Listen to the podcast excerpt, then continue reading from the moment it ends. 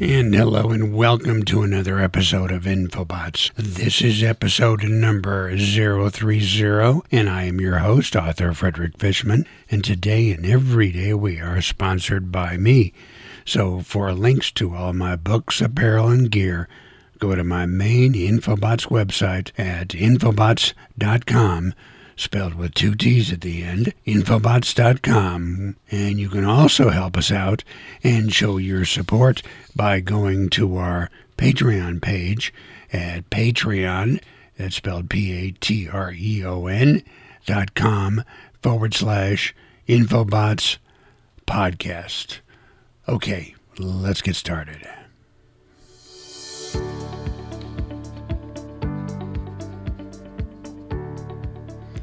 Did you know that one of the funniest sounding lake names in the world is Lake Titicaca?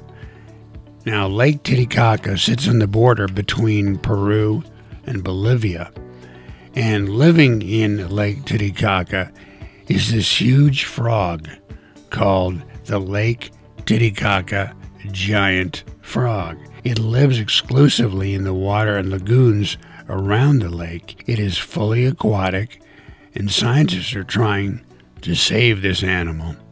This giant frog has loose, baggy skin which ripples around its body and folds.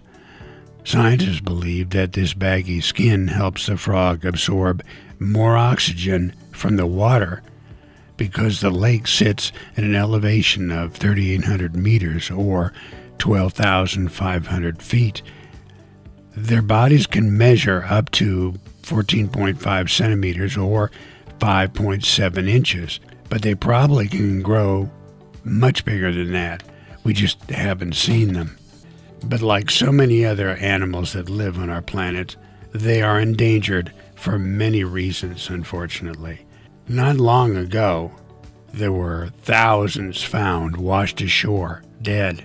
Pollution for agricultural pesticides and fertilizers may have been the cause of the mass die off of the giant frog, as well as plastics thrown into the lake.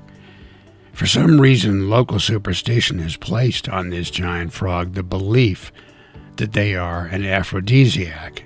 The frogs are mixed into a drink called frog juice that is sold to the locals.